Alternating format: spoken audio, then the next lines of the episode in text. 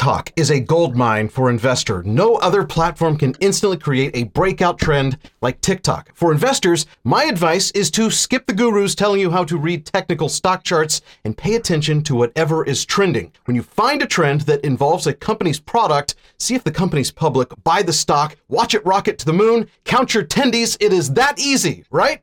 Well, not so fast. We we may have found the perfect trend. We're looking into the public company behind the product, and today on Dumb Money, we're going to show you what we found and whether we are investing in a big TikTok trend. We are Dumb Money. Three friends who turned $30,000 into $30 million using nothing more than Twitter and a zero commission trading account. The suits that work on Wall Street, they call those people the smart money. That's not us. Our goal is to help level the playing field for everyday investors. We are Dumb Money.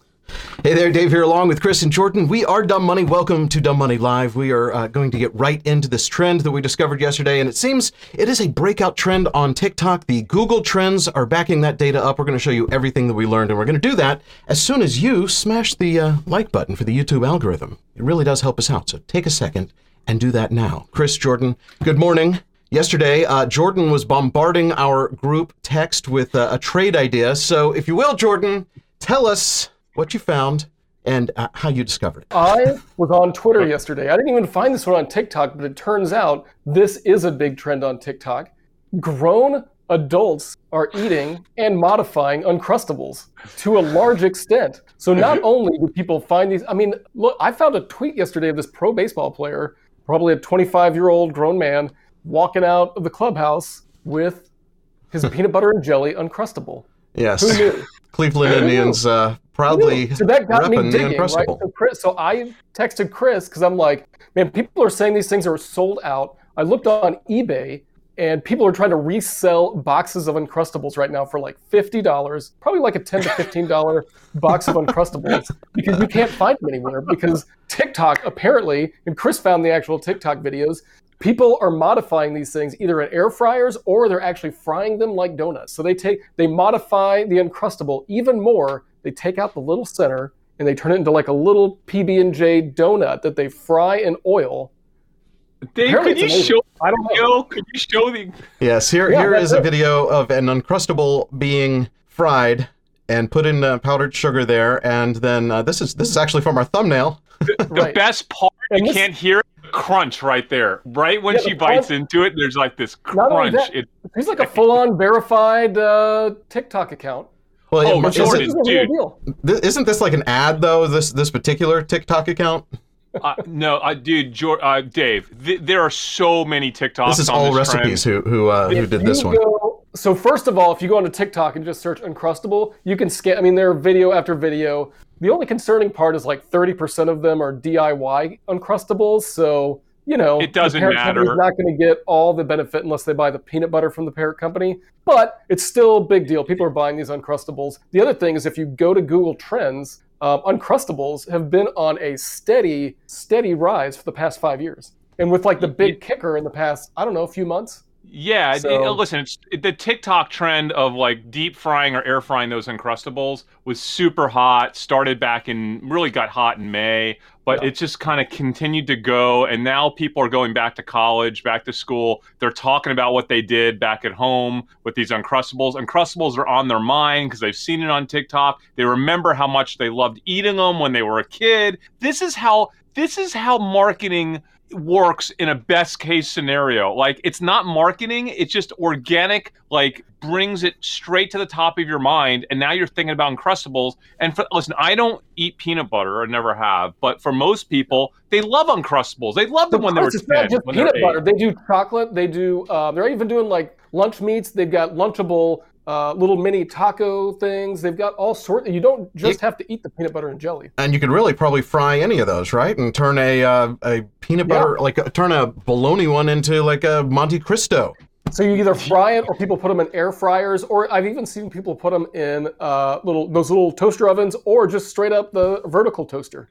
Okay, and you know everything it's it's all about novelty right now and and and like going back to the 90s right and the 2000 like this is the You say perfect that, food Chris, and I kind of agree with you, but I feel like these people are growing up, um, and uh, look, the parent company is Smuckers, JM Smuckers, SJM, and they uh, they I listened to the CEO. He said they've got like twenty something quarters of consistent growth for their uh, Uncrustable brand of products. But So- they're blowing up now, Jordan. The growth Yeah. that they've never seen growth like this, and this is Right. like insane growth for Uncrustables. Uh, Right. By the way, we're going to break down the trade if there is a trade here with the due diligence that we did to trying to vet this social arb uh, thesis that Jordan came up with. By the way, either Jordan is crushing it as a social arb trader right now, or like I have like really lost my touch to not see this when it started popping back in May. So Jordan, killer job, man. Like th- this, you just made my week, Jordan. When Jordan McLain starts texting us a consumer ba- consumer product social arb trade. I know that my life is complete. This is why I do this. And finally, Jordan is like so all in on this stuff. That means that every person that watches this show could eventually start doing this stuff uh, because this is not what you would think of as a Jordan trade, right? Like no, No. chance. This is But, but that, the thing, so I basically I looked into this a little bit, but haven't actually invested, and I don't think either of you have invested yet. So I love this kind of investment on a trend. It's really hard to find any kind of a pure play. But how close are we to a pure play? Is is this big enough to have a material impact on the company's stock? Yes, Hate to see the numbers, right? is there So anything is there anything else going on that that could like derail this? I Okay, so want if to we talk look about at that just the breakdown of what the company does. We're talking they do like 30% of their sales of their revenue are coffee, um, like 25% pet food. And both of those, I mean, we're talking real boomer brands. We're talking like Milk-Bone for uh, for the pet products, and uh, uh, what, what's the cat's brand? They've got like uh, It's uh, I- Meow I Mix, I 'em think. Uh, and then on the coffee side, they've got like Folgers and things like that. So we're not talking like hip, innovative products here. We're talking like boomer staples and the, you know, just in that main. Hey, aisle of the Jordan, grocery Folgers coming back, man. Folgers is actually has been on a comeback. Yeah. There's a Yeah. Folgers comeback, believe it or not, because we're all going back to those brands, and people are like, you know what? For instant coffee, Folgers actually kind of rocks. You know, what So like I just- I just noticed something the on their, uh, at-home products, which Dunkin', um, you know, I mean, they're they don't own obviously Dunkin', but they own just the consumer Dunkin', you know, It's been hot. coffee. Yeah. But I think Remember, That's our other hot brand. I we we our other TikTok trade was Dunkin' when uh, Charli D'Amelio was uh, being you know sponsoring their or being I guess paid to promote their coffee, and uh, that was a public company at the time. They've since gone private, but. It, it, it's kind of reminiscent of that, and as I look at these Meow Mix, oh, that's Chris. You're, you're the cat guy. Is that is that a hot brand? You would never know. So anybody that really cares about their cat would never buy Meow Mix. That's like it's like buying them Taco Bell or something like that. It's not it's not a high quality product, from what I can tell. Okay, but here's the here's the meat of it. This is why people watch this show because nobody wants to go do three or four hours of research on Smuckers and all their brands and read the earnings transcript. I know I and, didn't. and That's why I was just waiting for you to do the research for me. That's what I did. Of course, I had to do it because I had to do it, man. And I'm going to deliver it to you in two minutes. Okay, here, here, here are the here are the cliff notes. We're not financial advisors, so don't trade on Yeah. this information. This is what led to my trade decision. Okay, and my trade decision only. You do your own homework, guys. So they've been growing earnings at seven and a half percent historically, but uh, that's slowed down. They did have a huge pop during COVID. Obviously, stay at home. Everybody's drinking at home K cups. They do a huge K cup business. K cups are huge for them, right? Um, also, just coffee in general. Uh, all the stuff they have, peanut butter and jelly. Are you kidding me? These are all COVID COVID products. So we're out of COVID now, and what's happening? The one thing we want to look at as social arb traders is we have a trend that's validated. Uncrustables are hot, hot, hot. I think they're going to stay hot. It's a huge category for them. Jordan, you said it's 5% of their revenue. They're going to crush it with Uncrustables. But are there other things happening at the company that could be more meaningful or needle moving than Uncrustables? Because if so, then we have to take that into account. And here's the issue what they're battling right now is commodity inflation. They're battling ingredient inflation. They're battling massive transport costs. They're battling massive increases in costs for packaging. Okay. Also, there's been an increase in costs for coffee, which is the bulk of their business due to weather issues in Brazil. Okay. On top of all of that, we now have the recovery trade, which in a lot of ways works directly against this company and everything they're about. However, the recovery trade hasn't really come back yet because of D variant, okay? But if we get through D variant in the next few months and the recovery trade starts to really kick in and people start using less K cups because they start eat, drinking at Starbucks a little bit more often, that could potentially crush a division which is way bigger than the Uncrustables division. Also, if you're concerned that these commodity prices are not going to lighten up anytime soon and transport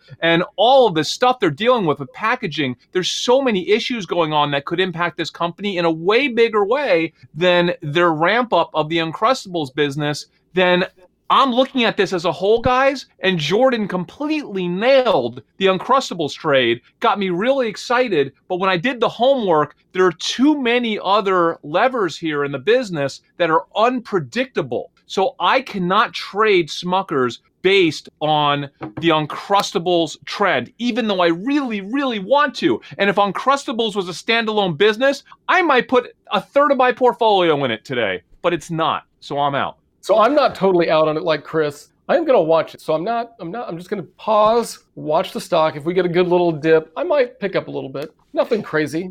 You like that value play. You just can't you can't stay away from a value play, can you? You just can't stay away from it. and it is about it, a lot of people view it as a value play. And so value Jordan's seeing it. Look, my biggest danger isn't any of the things that you talked about because I think those things will uh, solve themselves over time. To me, it's the shift towards more artisanal type products. And so the Meow Mix I could see being under pressure, and Folgers I could see being under pressure. I don't consume those things, obviously the cat food, but on the coffee side, I'm a Lavazza person. Um, you know, illy if I'm feeling a little fancy, but I do not go for those bargain basement uh, coffee brands.